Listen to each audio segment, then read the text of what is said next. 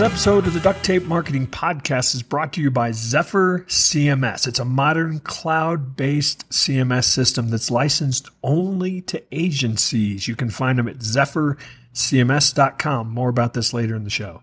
Hello, welcome to another episode of the Duct Tape Marketing Podcast. This is John Jantsch. My guest today is Joel Goldberg. He is a speaker, MC, and a television announcer with 25 years or so under his belt, the last 12 with the Kansas City Royals. So we're going to talk today about lessons learned in sports that translate to business. So, Joel, thanks for joining me. Thanks for having me, John.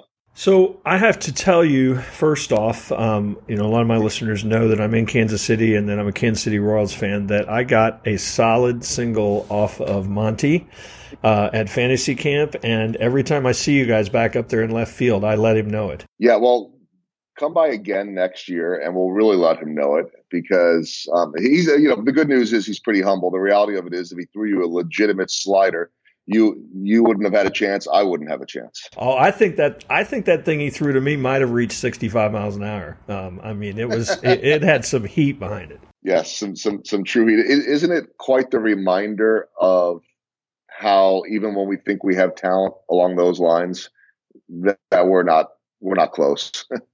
Never have been. No, no, but but uh, to your point, he is a, a, fine human being as well. The best. I and I, I'll, I'll tell you. I mean, you know, he, she's been my broadcast partner for better part of ten years, and I, I, I still haven't had a bad day with him. And that's really hard to say. I mean, you, you can't.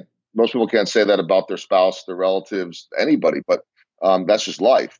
I, have never had a moment where I'm like, oh, what this guy.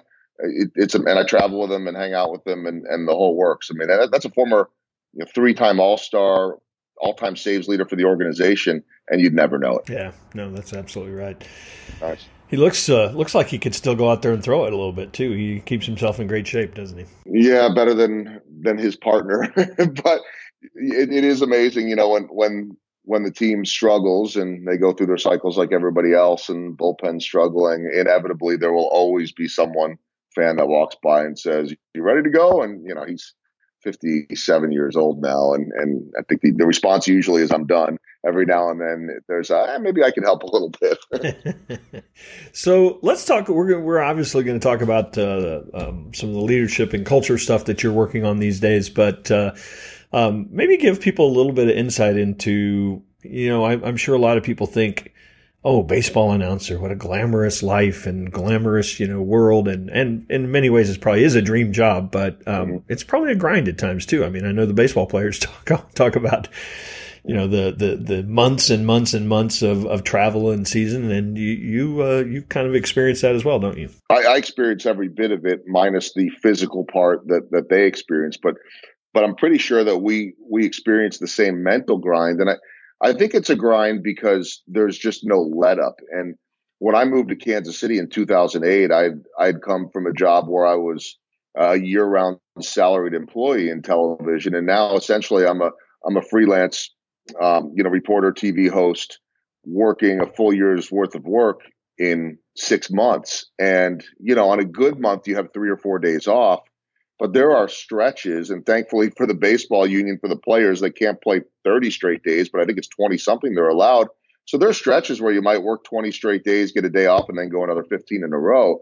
And, you know, for me, what I learned, it helps when you're doing what you love. And, you know, they're paying me to talk about baseball and travel on charter flights and, and all that stuff in nice hotels. But um, you've got to pace yourself because if you don't, and that's what I learned early, take deep breaths and you know take time for yourself and then your family when you have that is that you're gonna you're gonna get to June and be ready for the season to end and and there's no break outside of a four day All Star break in July. There's no relief in sight, and so that's the grind. But but again, I, I don't say that asking for people to feel sorry for me because I'm living my my dream and my passion. I think that the one that people would empathize the most with is that it's it can be very challenging and tough being away from family and kids and missing events and all that type of stuff. Yeah, spend a lot of time on the road.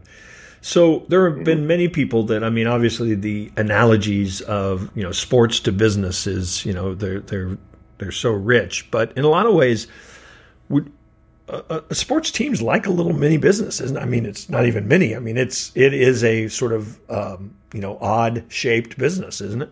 One hundred percent, and I'll take it a step further, John, the, the bit, I mean, the, there's plenty of business in every sports franchise at every level from, you know, the, the, the corporate sales and the suites or the, the tickets to the, um, you know, marketing and, you know, on and on, right? I mean, that, that in itself is, is the big business. But if you just look at a major league baseball clubhouse or any locker room in professional sports, to me, it is very much a microcosm of any business because you have different personalities, you have diversity, you have different roles. I mean, not every team is going to have 25 superstars. Not every team is going to have everybody being the top salesperson. And, and, and to make it work and to make it mesh and the amount of leadership and determination and um, skill and passion and all of it, it, it, to me, what I've learned in my last three years as a speaker, it's very similar. It is very similar. It just happens to be in a world where there's a lot of spotlight on them. Yeah, and I think probably a different element is uh, a lot of businesses can think in terms of wins and losses, but probably not in the dramatic fashion every day,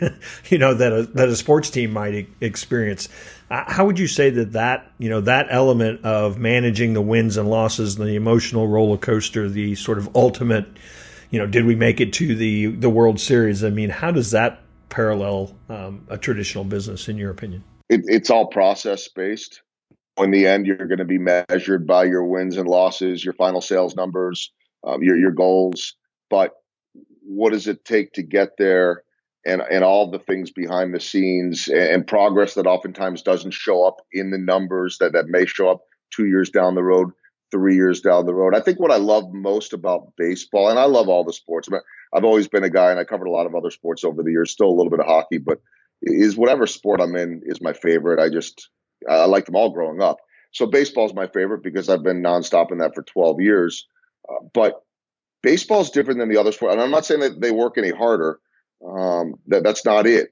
But when you have a bad day in baseball, you go for 4, you strike out four times, you give up three home runs as a pitcher, whatever it might be.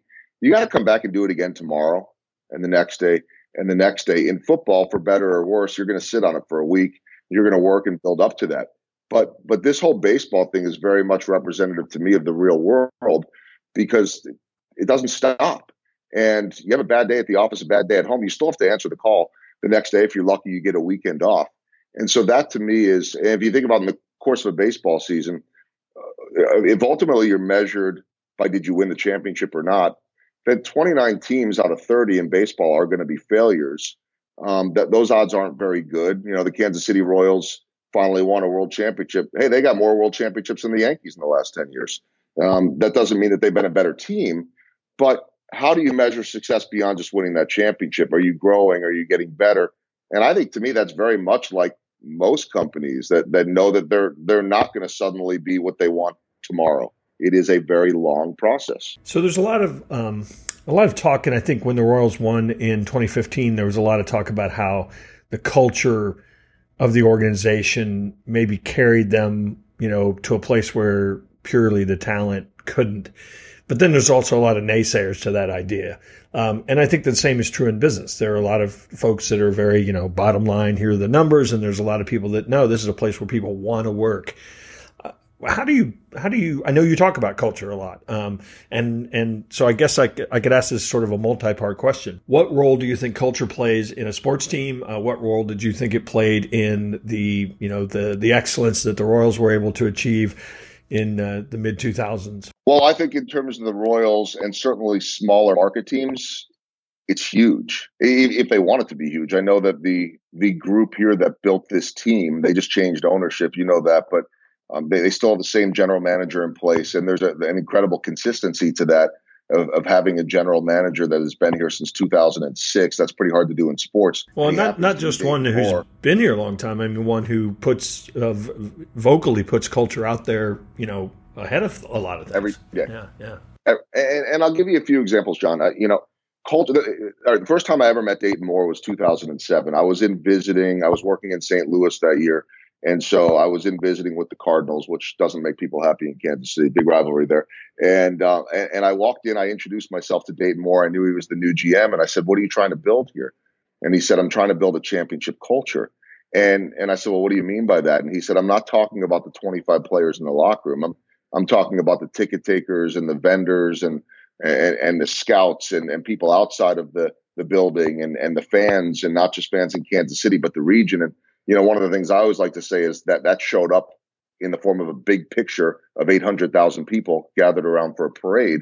That was everyone included in that. But uh, to me what Dayton Moore has told me is that that culture is a focus of theirs every single day. How you treat people how the how you roll off the red carpet when a new player even if he's not a star comes in.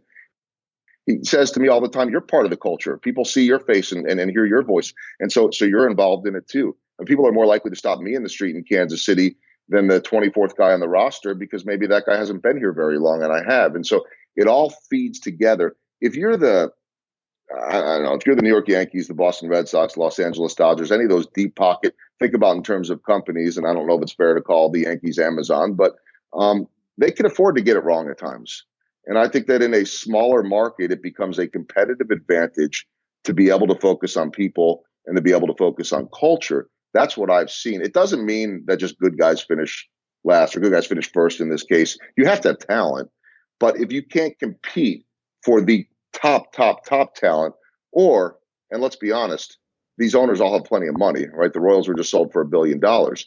They could go out there and afford any player. The difference from them and the Yankees like the Yankees just just signed Gerrit Cole a three hundred twenty four million dollar deal, which is insane. If it doesn't work, they've got a higher credit card limit than everyone else. It might cost them some luxury tax dollars, but they'll go out there and find someone else.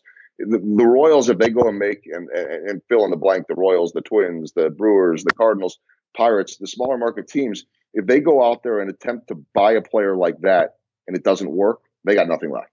So they have to be able to win with character developing talent, which is cheaper to do that, and find those competitive advantages. You know, today content is everything. So our websites are really content management systems, but they've got to work like one. Check out Zephyr. It is a modern cloud based CMS system that's licensed only to agencies. It's really easy to use. It's very fast. Uh, won't mess with your SEO. I mean, it really reduces the time and effort to, to launch uh, your client's websites. Beautiful themes, just really fast, profitable way to go. They include an agency services to really kind of make uh, them your plug and play dev shop. Check out Zephyr.com. That is Z E P H Y R, CMS.com. So, what are the elements then uh, when you go out and talk to business leaders as you do today? Uh, what are some of the elements then that that you emphasize as parts of building a, a, championship culture? Well, first and foremost, the number one number one word or, or, topic along with culture that I talk about is building trust, and, and and trust really on multiple levels. Building trust within an organization, and again, I mean, I got back to talking about diversity. You go into a baseball clubhouse and guaranteed that you'll have American players, guaranteed you'll have Dominican players. Um, there's a good chance you'll have some Venezuelans, maybe some Cubans, uh, Puerto Rican, Mexican, maybe Japanese, Korean. You've got to find a way to make that work. And so, to me, when you could build that trust within each other, and that doesn't start, by the way, in the major league clubhouse. So the Royals have lost over 100 games each of the last two years, and people say, oh, they're back to where they were before. And my argument is that in terms of wins and losses, yes, but all of these young players that are coming up through their system were able to watch the way when the guys won here, the way things were done. They saw it from afar. They saw it in spring training. I always say that that when a team has a culture, you could put their franchise name and the word way after it. The Cardinal way, the Yankee way, there was no Royals way when I got here in 2008. There is now a Royals way of doing things, the way players, the fundamentals they work on, the attention to detail, and the way they go about that. And that's all been passed on. So when kids are getting up here now at 22, 25 years old, this is how we do it. And so they, they still have that culture. You build that trust within the organization. And I'll give you this example. They just hired a new manager, Mike Matheny. He had spent the last year in the organization working throughout the minor leagues. He's already built relationships and trust with all these prospects. When they get here, there will be an understanding. To take that a step further, I was told that the day that he got hired as the manager, long day, press conference, all the meet and greets and everything. By the time his head had hit the pillow, he had reached out by phone and was able to contact by phone 39 of the 40 players on their roster that, that are on their 40 man major league accessible roster. And he spent the last, I think, month just traveling around the country connecting with guys over coffee or lunch so that on day one, there already is trust. To me, it all starts with trust with each other. And that's what I do every day, John. I mean, I, I the end result is the interview and, and, and you know, the, the, the product that we see on TV. I'm spending every day trying to earn these guys' trust to be able to get a better interview, to be able to get access. And so that's what I'm doing in building these relationships. I, I mean, I don't care what business you're in, sports included, it still comes down to people every single day. It's a huge part of the culture. Okay, here's the most important question. Does Gordon okay. does Gordon come back? I I would be shocked if he didn't. And you know, Alex Gordon really is the franchise player, not in terms of their best player anymore. Um, there there are lessons, by the way, with him too. Phenomenal leader. He's oftentimes the most quiet guy in the room. But you know, he he he's the only guy here that was here as a player when I got here, and and he made his debut in 2007. He's kind of that sage guy in the clubhouse now. He still is a good player. Um, his contract was up. He doesn't want to go anywhere else. He's a Midwest guy. Grew up three, hours, three and a half hours away in Lincoln, Nebraska. Um, raising his kids here. They're in school now, married, all, all that beautiful family. Um, it's one of two choices. He'll either retire and go coach his kids.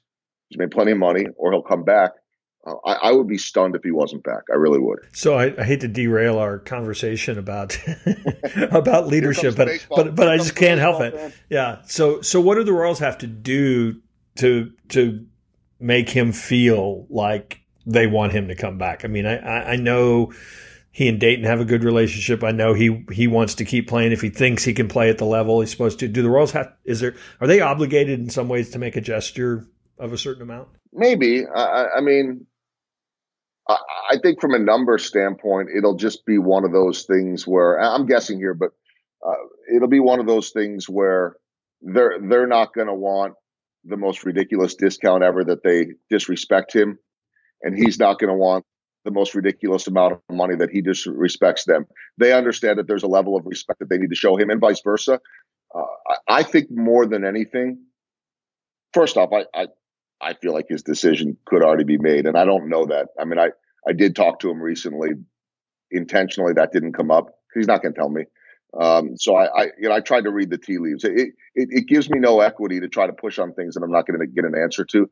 So you, you dig around a little bit and you talk to people that are close and all that. And I, I think for me, other than the fact that there were so many conversations that I would have with him last year, um, you know, away from the field, where he'd talk about, you know, we need to do this, we need to do that, and I always thought the we part was interesting, almost and, and that might just be semantics, but I just think that they need to show him that they're on the right path. That and they they're not going to with a new owner suddenly just flip a switch and say we're going to go buy everything and the heck with the process. Let's just let's just they're not a cutting corners type of organization. I don't think that'll suddenly happen. I just feel like he's going to need to be taken care of from a respectful standpoint. They will. He's got a phenomenal relationship with the organization and the GM, and then just have a feeling that they're trying to advance this in the right direction. And then once that happens, I think he fully understands his place in helping advance it. Yeah. Almost becomes another coach on the field. He is. There's, and, and, and beyond that, too, just real quick, because um, it is important for culture, too, and I speak about this a lot, is that the organization will take his work ethic, what he does in the weight room with his health, the way he's eating. They won't tell guys never eat a carb and sugar. Nobody's going to do that except for Alex Gordon. But um, they'll they'll watch the way he goes about batting practice at the plate, but before he goes to the plate, the way he shags fly balls like it's a live game situation. They'll take video of that and they will show it to the young guys as young as 16, 17 years old in the minor leagues and say, "This is the Royal way. This is the way we do things." He has a major impact on all that. Yeah. Well, I, I, I selfishly hope he comes back uh, so that we get to watch him for another year. I well, I, I, I do too, and my selfishness is more than yours because I feel like I've watched him grow up on a personal level, you know, and I've I've watched him raise his kids and and marry his wife and all of that, and and he's just he's one of my favorite people in the world, and a lot of media stays away from him. They, they all get along with him. He's just a little bit more introverted, a little bit more quiet, but when you get to know him, he's funny, he's thoughtful, he's respectful, and and it's one of the things that I really enjoy is the relationship that I've been able to build with him. And I know that once he's gone, I'll, I will not have that in terms of the baseball setting. Yeah, his personality reminds me a lot of Salvy, kind of, doesn't it? Uh, no, no, I meant, I meant that completely facetious. I know, I know you did. I, I was with you on that one. Um, but I will tell you this: I mean, there there is a, a really short message there. Two guys that can lead and do it with extroverted and, and a bit of a more of an introverted um, personality and they're both really effective the way they do it. Well, and I think from a culture standpoint, um, one of the things a lot of organizations you you talked about the diversity in baseball. I think a lot of organizations lack that diversity to to their detriment, um, and and that's I think that's another great lesson from kind of the team concept of of diversity. I think a lot of you know, I, I, won't say it's forced in baseball, but it, it happens because of the nature of the game.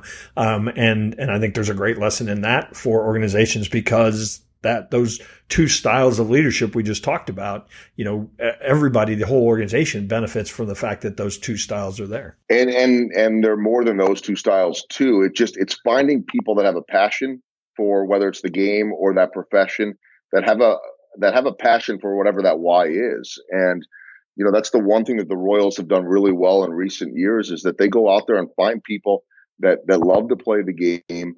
They're good people, and you know, sometimes it's easy to just go for the, the best talent out there and say, you know what, you, you get sucked into that talent and you, you start to ignore some of those other little things that again a smaller organization can't afford to ignore so joel i know you have a podcast called rounding the bases you hinted you're working on a book which uh, will be great i think for your your career um, in the leadership field. Um, tell people where they can find out more about you. So certainly on all the social media spots, I think Twitter it's Goldberg KC, and then all the other ones it's Joel Goldberg KC. Some version of that on. I, I post a lot of content on on LinkedIn and Instagram, and Twitter is more of a baseball thing for me. Um, Facebook, certainly Facebook business page or whatever they call that nowadays. I've got a website, joelgoldbergmedia.com. And I'm still learning every day. I've been doing this speaking thing for three years. It's kind of become a uh, not just a side hustle, but but my other main business, and, and getting in front of all types that want to learn about culture um, through story story driven storytelling messages and strategy. And um, I've got the bug. I've got the entrepreneurial bug. Uh, I don't know what took me so long to get there, but now it's it's one of those things. And I think I told you before that that I wake up every day learning something new, and it's it's, it's awesome. It's a lot of fun. And I tell people being an entrepreneur is the greatest self development program ever created. oh, it it well it, it, it is, and I, I I never knew that, but it's made me a better person. It's made me a better listener. It's made me more curious.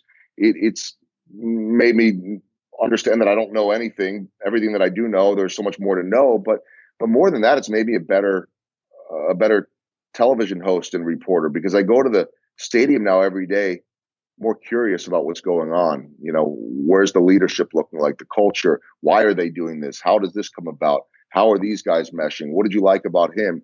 And so I, I, I totally agree with you on that. I never thought of myself as an entrepreneur before, I guess because I wasn't. I was a TV guy. And now suddenly there, there's something out there. If you take, you know what it is?